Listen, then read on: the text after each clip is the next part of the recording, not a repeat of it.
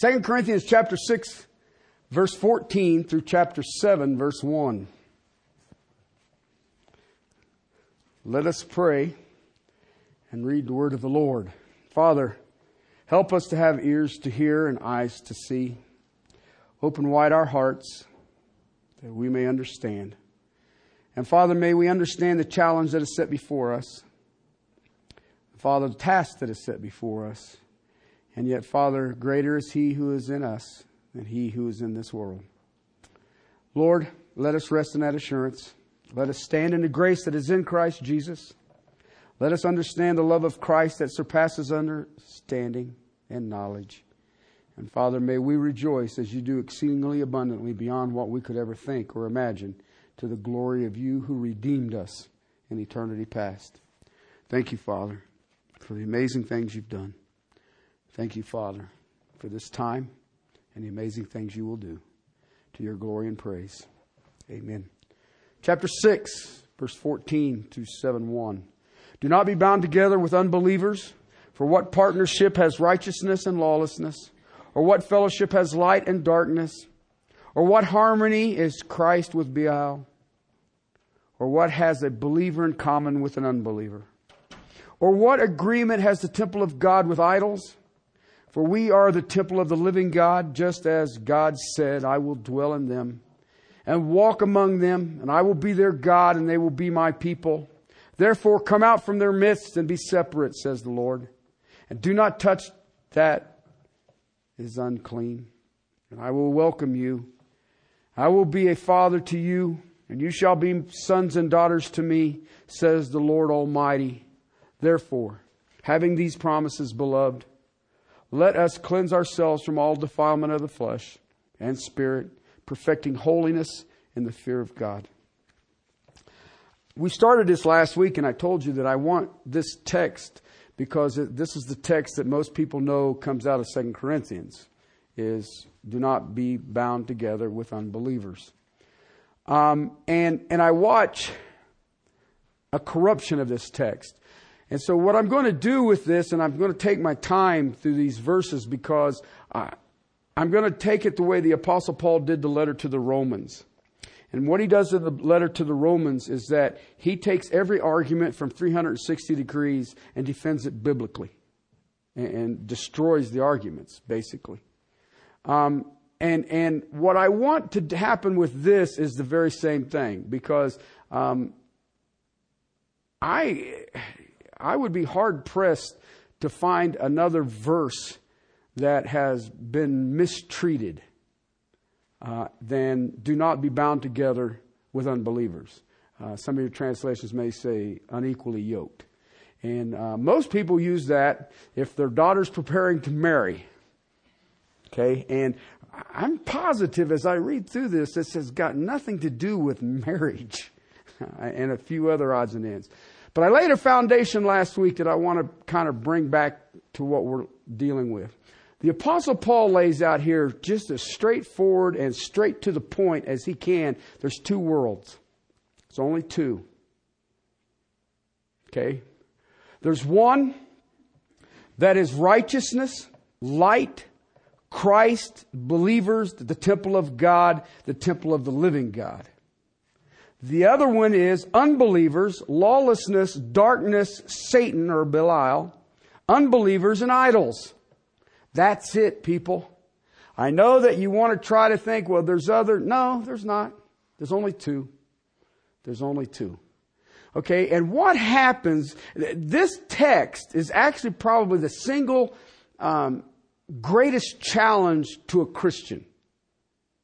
All right, and as it over the next few weeks and months we go through this, you'll see what I'm trying to get at. But it it it is what defines our ministry. Okay? The second Corinthians, that letter is ministry. If you're saved, you are now a minister. You are an ambassador. You are a spokesman for the king. All right. And part of what you do as a minister is that there is a time to separate. Okay, the key is what and who and where and why. Okay? The problem with the Corinthians, why this is here, is the same problem that exists in the church in the United States right now. Okay? Now I've got uh, the privilege of traveling out of the country and, and I have watched other churches and they don't have that problem. Okay? And here's the reason. The Corinthians as the Americans today are trying to move back and forth in and out of these two worlds, these two spheres, these two realms, these two societies. And you can't do it. They're uncompatible. You can't do it. You just can't do it. 1 Thessalonians chapter 1 verse 9, the apostle Paul speaking so highly of this church says, you have turned to God from idols. Okay. The Corinthians had turned to God from idols. And let me bring you back up to speed on Corinth. They had the Isthmian Games.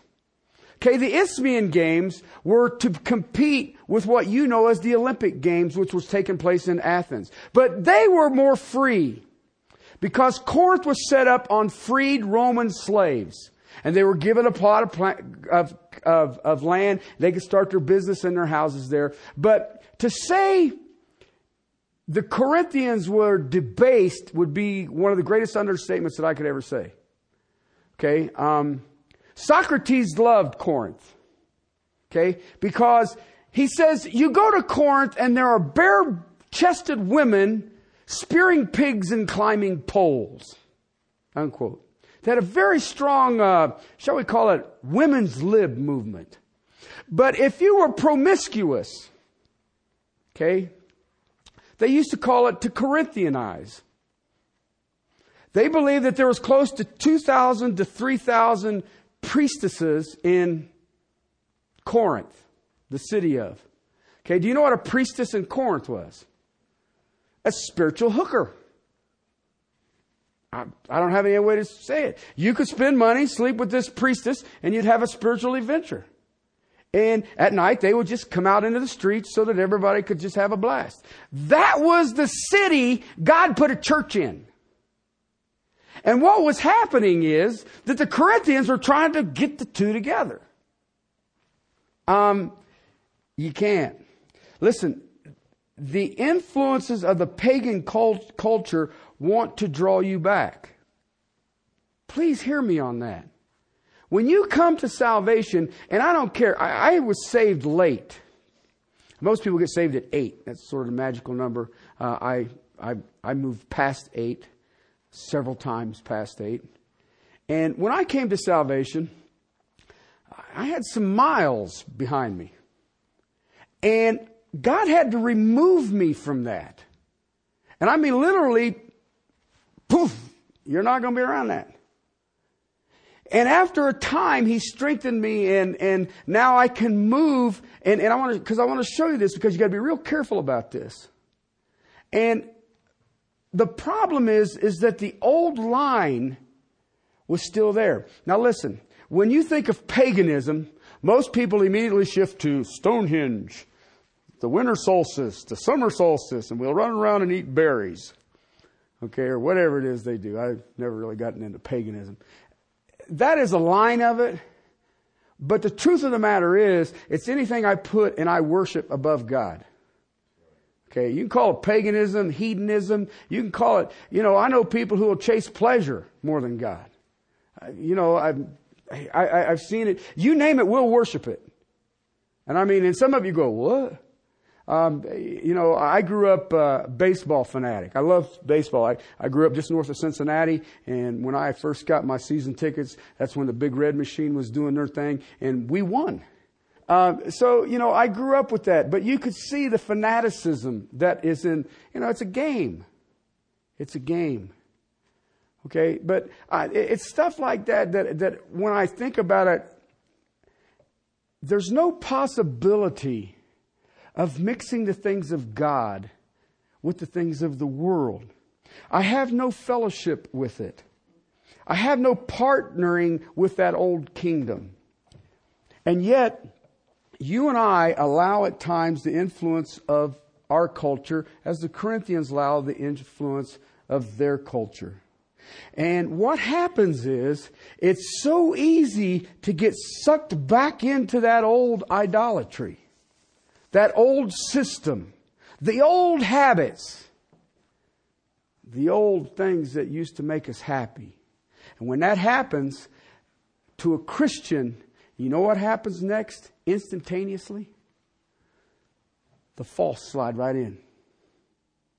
Because once you step back into the old ways, the first thing that happens is the Spirit of the living God starts messing with your conscience.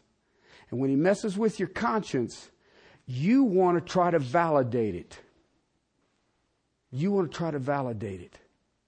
And so you will listen to the teachers. I was coming out of LA one time and I was listening to the guy who has the Crystal Palace, whatever it is.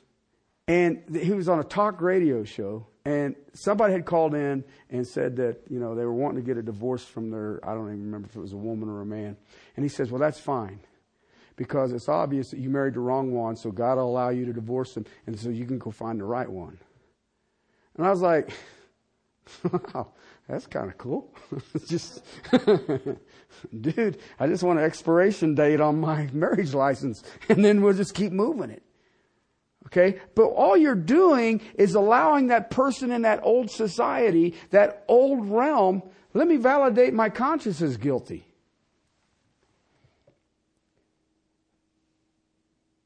Today you hear it stated this way. Can't we all get along? Can't we all be gracious? You know, your faith might be that, your faith might be that. It'd be fine. It'd be fine. Okay? Because you're just serving in the best that you know. You're serving in the best that you know. And you know what? God really put us here so that we would be happy. And that's what you hear. You need to be more tolerant. Really? Do you realize that they crucified your king? That sounds pretty tolerant, doesn't it? Can't we just get along? No, you killed my king. You murdered my king. I've been reading uh, John Knox and some of the horrific things that he had to go through from the Scots and the French and the Germans, and uh, they just all wanted him dead. And, uh, and I keep thinking, well, that don't sound quite right. Not only do they want him dead, when they buried him, they hid his grave, and so it's marked now by a parking spot. Parking spot 36 outside of a pub that used to be where he would teach seminary students. That's now a pub. But they don't want him acknowledged. But all he did was preach the word. The Greeks, at the writing of this letter, they wanted wisdom. The Jews wanted a sign. Both together equals false. It's satanic and it has great influence. See, and some in this church in Corinth were turning against the Paul and they were turning to the, listen, if you turn against the apostle Paul, there's only one way you can go. You go to the false. And, but we're more enlightened. I can mix this up and it'll be the new stuff. I'm going to try to link the teachings of the apostle Paul. And I'll mix them with the false Judaism. I'll mix them with the philosophy and the wisdoms of the Greeks. And I'll throw in a side order of paganism and it'll be a greater truth, a happier truth, a tolerant religion. Paul is saying you can't do that. Not only can't you do that, it is horrifically dangerous. It is destructive. I have watched people in the name of the Lord do some of the most horrific things that I've ever seen in my life. And I grew up on the crazy side of the tracks. Paul is dealing straight up with this problem. He has a long list of problems that he's been dealing with the Corinthians. And you, you guys who have been here through both of these letters, you know there were four letters that were written.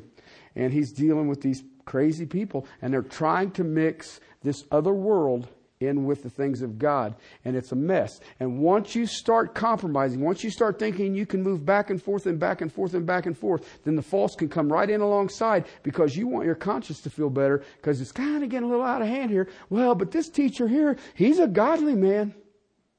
He's a godly woman. I know, I know what this is. They said it's okay. We can all get along, can't we?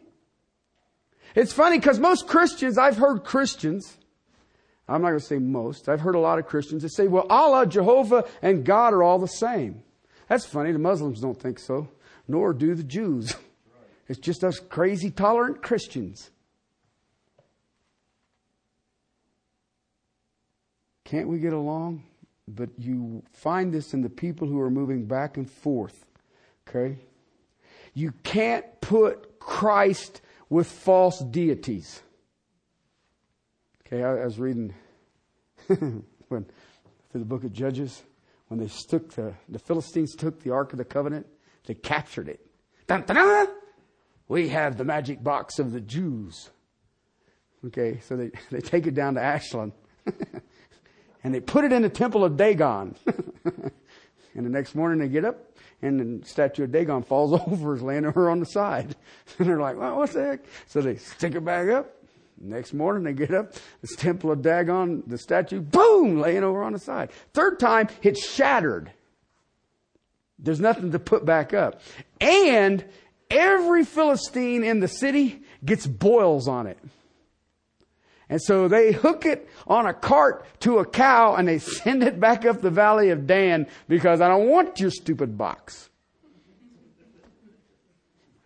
That's great. I love that. And yet, what do we try to do now? We try to take a false deity and mix it with Christ. And you know what? The tragedy is sometimes it's just, it's just pure ignorance. The people unknowingly are doing it. Paul makes a direct statement in verse 14 do not be unequally yoked together with unbelievers. That's really straightforward if you think about it. And, you know, I watch people try to deal with it. It's a command, it's a mandate, it's a standard, it's a principle, and it explains the rest of the text. It's the most known text of 2 Corinthians Paul is calling Christians to be separate from unbeliever. And yet, I, as I've already said, this is probably our greatest challenge as a Christian, as a minister, as a servant of the King of Kings and Lord of Lords, as a table waiter. This is my hardest problem. Don't be bound together. Live a separate life. It's funny, there, there's a lot of controversy over the nativity scenes in, in the United States. And it's hilarious because there's a part of me wants to just jump up and down and say, fine, don't celebrate it. Be like a Scrooge. You don't like the birth of my Savior? Don't celebrate Christmas. Just act like it's any other day. I mean, you ought to go get in a fist fight on Black Friday, but you don't want a nativity scene. Excuse me? But that answers the challenge that we have because we are separate. Do not be bound together. Live your life separate. Now, listen, I want you to look around at your culture right now, your culture right now, and they are hammering away at us. Okay? And it's all paganism. And look at what they say Christmas is. Really? It's when our economy turns around? It's our greatest challenge to be separate because it will be your greatest source of joy and it will also be your greatest source of usefulness. When we obey this command, we will be pure and we will stay out of the polluted eh, because the pure and the polluted have absolutely nothing in common. The people of God cannot form an intimate relationship with those who don't belong to God. It's that simple. All relations like that are superficial. You can't force it. You're going to be friends, but there's no intimacy there. There's no deep relationship there. You serve two different masters. Can't have any meaning to it. The relationship you, you can't have a meaningful relationship with an enemy of the gospel. Think about that. Do you understand that? I'm not talking about people who just want to get along. They hate Christ. Do you understand that? How can I love Christ? They hate Christ and we have anything in common. I mean, we can go bowling together. Maybe we'll go to a ball game together.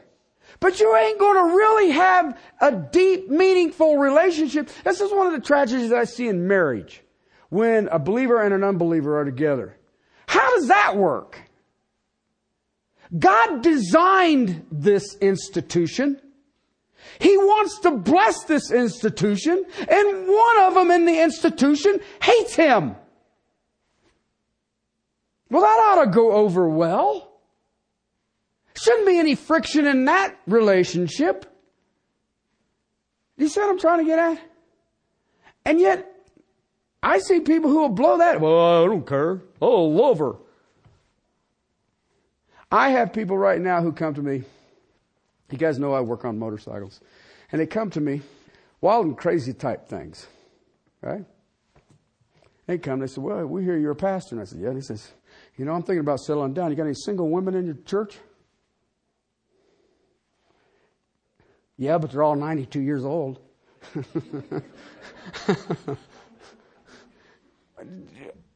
really? Well, yeah, I've been living crazy as a loon. I think I'm going to settle down. I'd like to get me a nice pure woman. Brilliant. Brilliant. Love that one. You're like, yeah, oh, but that's what we think. Well, let's, yeah. Let me endorse that. Oh, I got a better place. The Crystal Palace in California. He'll take you. Whatever it's called. Listen, it's a different world.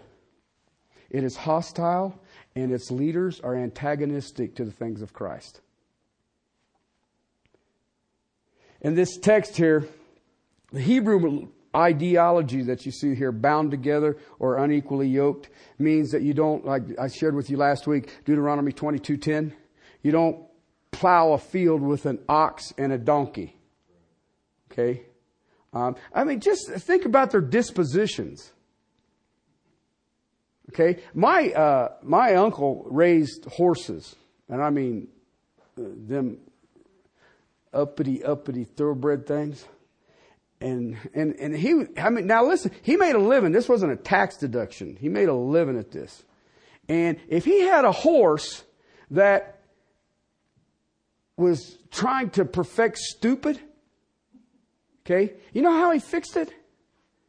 He had a donkey and he tied to its tail. And within a day, you had a mild mannered horse. Okay? Because you tie it to its tail, well, for one thing, it's pulling. You can't get a good kick at the mule, and it can bite. And so you got this thing hanging on your rear end that's saying, calm down. I said, calm down. And you think you can, and I mean, I said and watched it, and it's comical to watch, but after about four hours, you're like, that poor horse. well,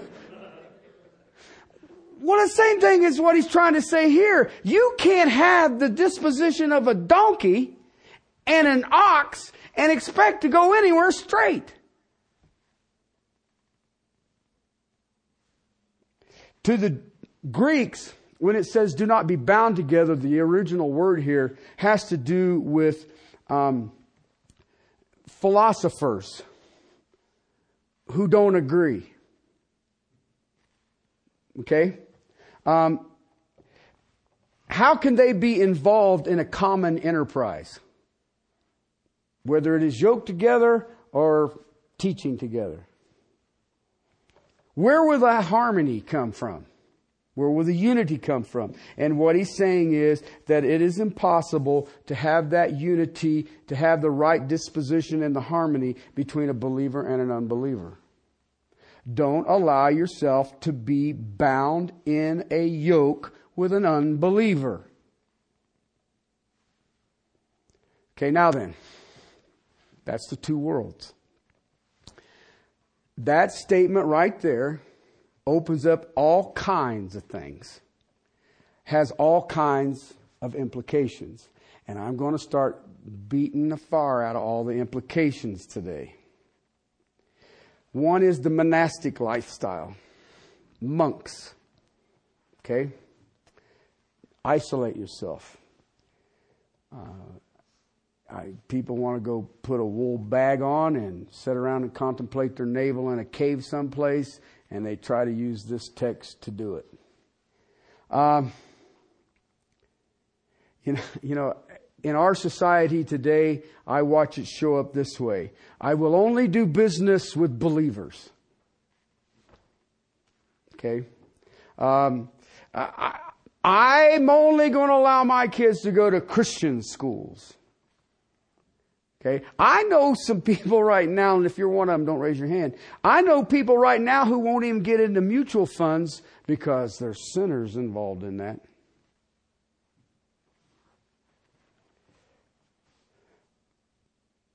I've seen institutions start up out of the South for some reason that are only Christian bankers.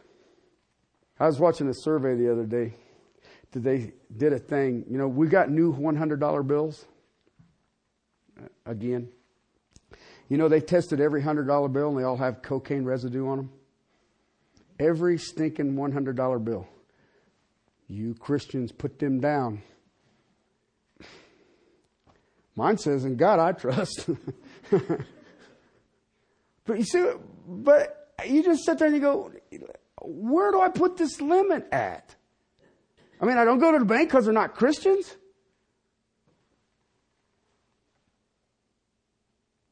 Where do I draw the line to be not bound with unbelievers? Dating?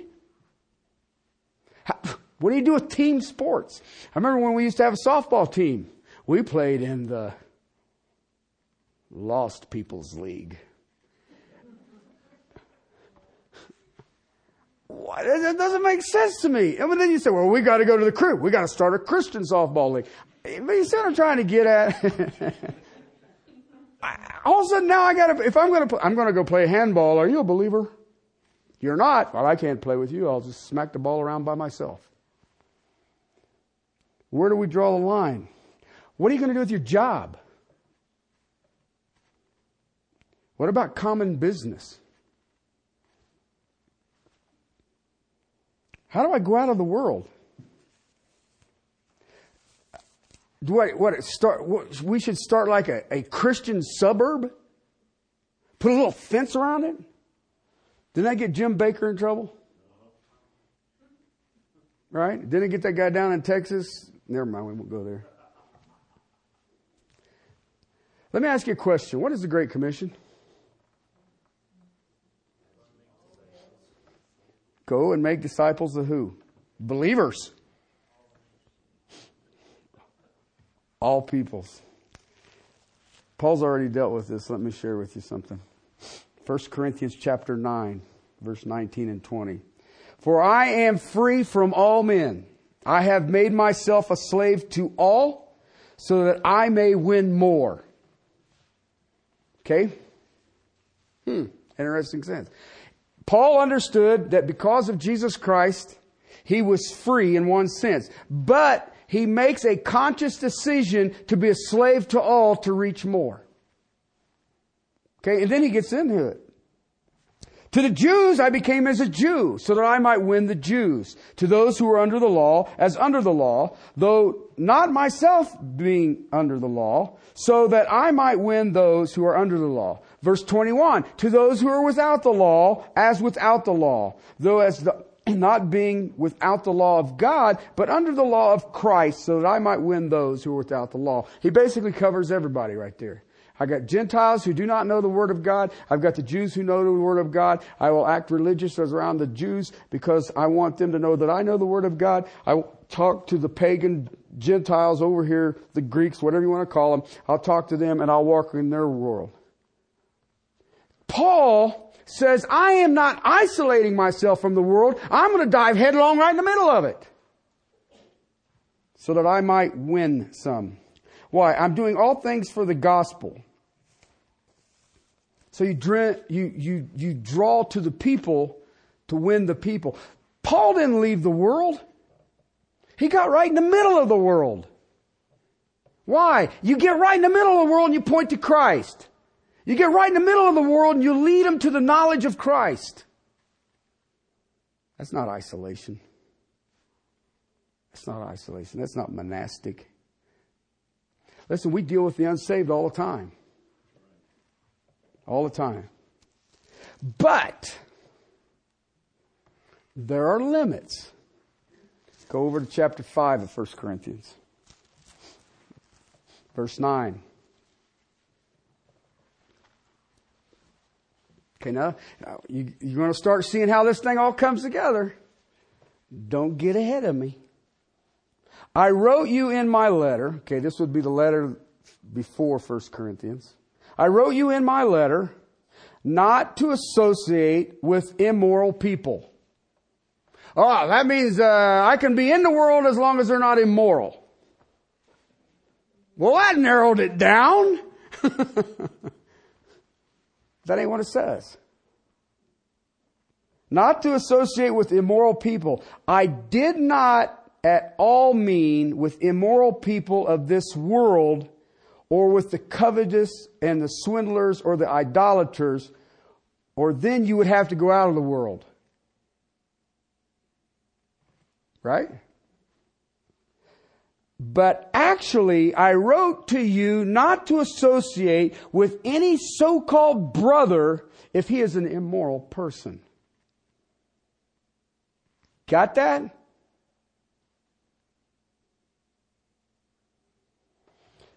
Or covetous, or an idolater, or a reveler, a drunkard, or a swindler, not even eat with such a one. So when you find a so-called brother that looks like the world, what? Don't even eat with them. Does that make sense? Let me show you. For what are we, what have I do to judging outsiders? Do you not judge those who are within the church? But those who are outside, God judges. Remove the wicked man from among yourselves. That's really straightforward if you think about it. You've heard the term, right? Judge not lest you be judged. Okay? I love it when they throw that at me. Makes my day. I said, have you not read 1 Corinthians 5? You're covetous. I'm not even supposed to eat with you. I am to judge the household of God by the standard of God's word. I don't judge the world. Why? The world is under God's judgment now. You give them God. Let me give you the gospel. And if you reject it, wait till you see my boss. But when it comes to the household of God, if they look like the world, you admonish them. You know, you kind of look like the world. If they refuse to change, Set them outside. Let Satan deal with their flesh. Well, that sounds mean. No, sounds very good. Why? Don't play with God. We don't judge those who are outside. The outside people are already under God's judgment. Don't be unequally yoked. Do not be cut off from unbelievers. Listen, the religious experts of Jesus' time accused Jesus of being a friend to who? Sinners. He hangs around with winos and prostitutes. Well, I did not come to save the righteous. I have come to save the unrighteous. Well, if it's not monastic, then it must mean that if I'm married to an unbeliever, I need to get a divorce. You know, get rid of that darkness that is in my light. And to get rid of that idolater who is in my temple of God. Well, all right. Try 1 Corinthians 7 verse 12. You following? But to the rest I say, not the Lord. Okay, what he's saying here is that the Lord didn't quote this, but this is still truth. All right? So here's what he says. That if any brother has a wife who is an unbeliever, and she consents to live with him, what does it say? Must not divorce her. And a woman has an unbelieving husband, and he consents to live with her, she must not send her husband away. For the unbelieving husband is sanctified, he is set apart through his wife, and the unbelieving wife is sanctified through the believing husband. For otherwise, your children are unclean, and now they are holy. Yet, if the unbelieving one leaves, let him leave. The brother and the sister is not under bondage in such cases. Okay? Now then, it's real straightforward. And, and, I want you to think about this because you have two people in an intimate relationship that are living in completely opposite worlds. Okay? And it can never have the fullness of what God made it to be. It's impossible. But if they're willing to stay, let them stay. I'll give you a footnote on this. It is not the believer's responsibility to make the non-believer so miserable that the non-believer leaves. I have bore witness to that. I warned them of that, and they did it anyway. And you know what? Nothing has gone right in their lives since then. All right? In, in any of it. Okay? But I, I, try to get you guys to understand that because if the non-believer is willing to stay, you're still going to have two people in two separate realms, serving two different masters. And you know what? There's going to be times that in them two masters, there will be a conflict. You got to understand something. The other world's master is antagonistic to ours. Okay? So, there's no dumping of the unbelieving spouse. All right? But there are some limits. There's still some limits. 1 Corinthians chapter 8.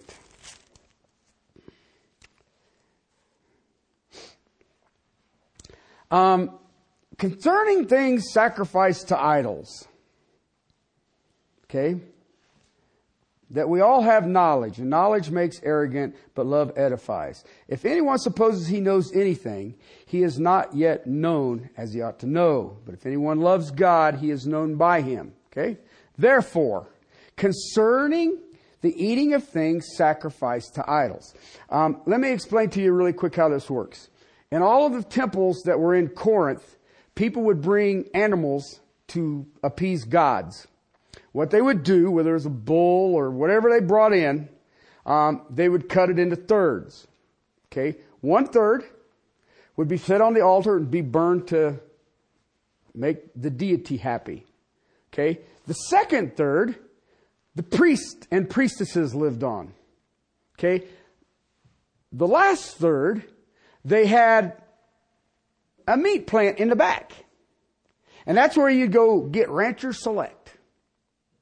Okay? They're not paying anything for this meat, so it was always cheaper. Alright? And so what you were getting was the best cuts of meat at a very cut rate price, but it was coming out of what? The temple of Dionysus. Or the temple of Bacchus. Or whatever. And so you would eat the meat, but it was the rancher select. Okay? Therefore, considering and eating the things sacrificed to idols, we know there is no such thing as an idol in the world, and there is no God but one. Okay? So Paul says, there's the knowledge. It's right there. You offer that up to an idol, all that is is a goofy little statue. That's all it is. And it has no effect on that meat. For even if there were so-called gods, whether in heaven or on earth as needed, there are many gods and many lords, okay? That's basically what they're doing. Yet for us, there is but one God, the Father, from whom all things, and we exist for him, and one Lord, Jesus Christ, by whom all things, and we exist through him. Okay? However, here's your limit. Not all men have this knowledge, but some, being accustomed to the idol until now, eat food as if it were sacrificed to an idol, and their conscience being weak is defiled. Okay? They don't understand it. Listen, you need to understand something about the temples. There's gross immorality taking place. I was reading some stuff on the Temple of Bacchus. Uh, I don't know who thought this up, but it, evidently. But Bacchus was the god of wine, grapes. Okay? And the temple was set up with a big old statue of Bacchus standing there. And in the middle of it was a great big old huge pit. And what you did is that you would go in and you would pay the priestess to have sexual gratification as you drank as much wine as you could. And if you drank too much wine and you got sick, you go to the pit and you do your thing. And then you come back to your priestesses. And then once you got done throwing up all that wine you drank in, then you go out and you'd have your hamburger. Okay? So you have all this immorality that is wrapped up around that piece of meat. Well, I guess the best would be is that if you led, let's say you have a, a, a Orthodox Jew that you lead to Christ. They come to saving knowledge of Jesus Christ. So you ask him to come over to the house on a Saturday to have pork chops. Right. Okay. What'd you just do to him? You hurt him. He can't understand that. I remember hanging out with a guy who's Dutch Reform. Dutch Reform, remember the Sabbath. Okay, nice guy. And I remember taking him down to the chop house in Chattanooga, and we had, they got chop, pork chops about that thick and about like that. And I was like, I don't know where you get a pig that big. And he can't eat. I mean, they're wheeling out all of this, and it's just juicy, and, and, and I'm sitting like that, and I'm like, are you going? Oh, I can't eat. It's the Sabbath. What are you stupid? Okay, and you know, uh, I was with Wayne the Barbarian when we did that. And, you know, he can't argue with me because Wayne's about 6'10, 300. Wayne said I could eat. Okay. The guy sat there and looked at it, drank water. And I'm sitting there going, you know, and then, you know, I started feeling guilty, but it was a fleeting thought. I didn't linger there. I was like, if you don't want to eat, and we're at this chop house in Chattanooga, Tennessee, and they got a piece of meat here that I don't know that I've ever seen a pig that big. But they found one, and I got its pork chop, and I'm eating it. Okay? And you know what? He did come out of that finally. he said, you know, we shouldn't keep the Sabbath. I was like, enter into his rest, and every day's easy. If someone sees you eating this meat sacrificed to idol and they don't have that knowledge, okay, they, they ain't there. He's saying a believer sees you. Same thing you see in Romans 14 and 15. The idol is nothing. You're just eating. But what happens is they get sucked back into the immorality. Okay? They get sucked back into it. I'll give you an example of it. You know, I, I remember people telling me that rock and roll was of the devil. Dude, there's so much stuff of the devil, it's crazy. I stayed away from it. it scared me. Okay? I grew up in concerts. I mean, I lived my life from concert to concert to concert. And what I found was is that there were certain songs that I would hear and it would take my brain back to somewhere and something that I was doing that was not God glorifying. So I watched out for it. So now I only listen to rock and roll that I never saw in concert. No, just kidding. but but but I've been enough years now in the scriptures, it doesn't bother me no more. You know, I can listen to rock and roll and I so what? Okay? Uh, some of the country and western stuff scares me more than some of the rock and roll stuff. He got drunk and left my dog and shot my cow and my wife left me or something. Uh, but but I, I you just hear some of this stuff and I don't know how to deal with it because you know what? There are some people who come out of that lifestyle, he can't do nothing with it. Okay? I'm not going to sit down and have a beer with an alcoholic. I can have a beer. I well, I can't. I'm diabetic and it just messes with me. But there's nothing wrong with it. Don't let it master you. Okay? But if you got a, a Christian who's come out of hard drinking, yeah, let's go have a beer. Perfect. Okay? I, that's silly. That's silly. The stronger believer is trying to win the idolatrous to Christ. The weak believer will stumble.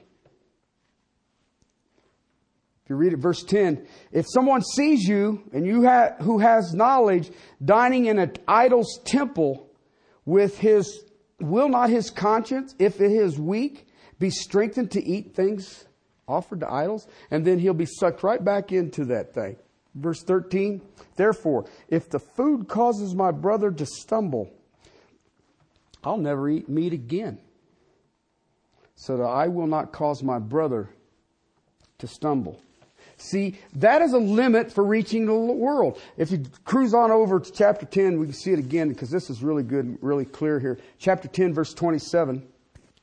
If one of the unbelievers invites you and you want to go eat anything that is set before you without asking questions for conscience sake. Now, when the unbeliever says, Hey, you want to come over and have a piece of steak? Okay. And he hangs out at the temple, you know where he got the steak. Now, I know as a Christian that the temple idol is nothing. I don't have to worry about it. Okay. I'm going to go have the steak. Sounds like a good plan. And it's now keynote here. Don't invite yourself. They ask you to come and eat. You know, I see people say, can I come over and have one of your sacrificial idol meats?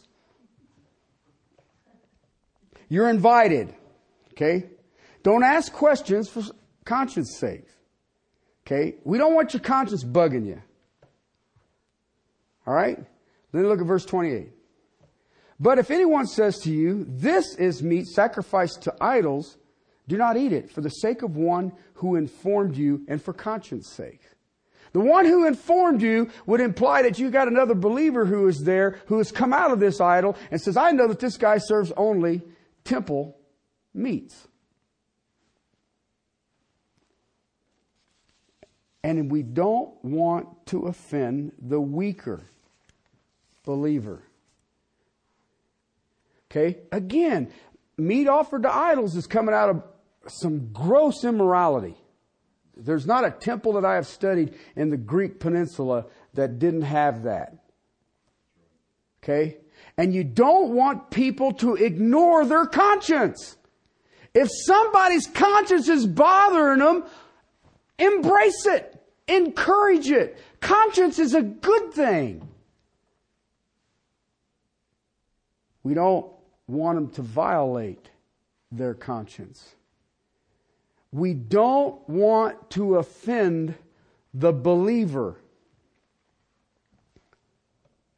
I mean, not your own conscience, verse 29, but the other man's. For why is my freedom judged by another's conscience? If I partake with thankfulness, why am I slandered for that which I give thanks? Whether you eat or drink or whatever you do, do all for the glory of God. If I've got a weaker brother there and their conscience is bothering me, I'll stop. Okay? Well, wait a minute. I'll offend the unbeliever who invited me. Let me ask you a question. Which one's more important? The unbeliever or the believer? Let me give you a thought. Matthew 18. Jesus says if he calls one of these to stumble, it would be better that you have a millstone tied around your neck and thrown into the sea. So which one do you think is more important to Jesus? And I, whether I eat or drink or whatever I do, I'm going to do for the glory of God. I have a greater obligation to the brother in Christ, to the sister in Christ, and to the family of God. Don't offend the believer. You can offend the unbeliever. You know what else happens that's really funny about this? The unbeliever is going to say his love as a Christian is greater than his love for me. They truly love each other. To the point that he wouldn't eat my steak.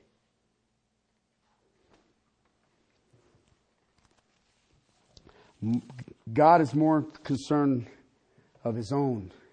That's why he calls them his beloved sheep. Reach those who are not his based on godliness and character of those who are his. I hear people who are doing things like uh, fantasy football, uh, and it's, it's growing our men's group. Well, it's gambling.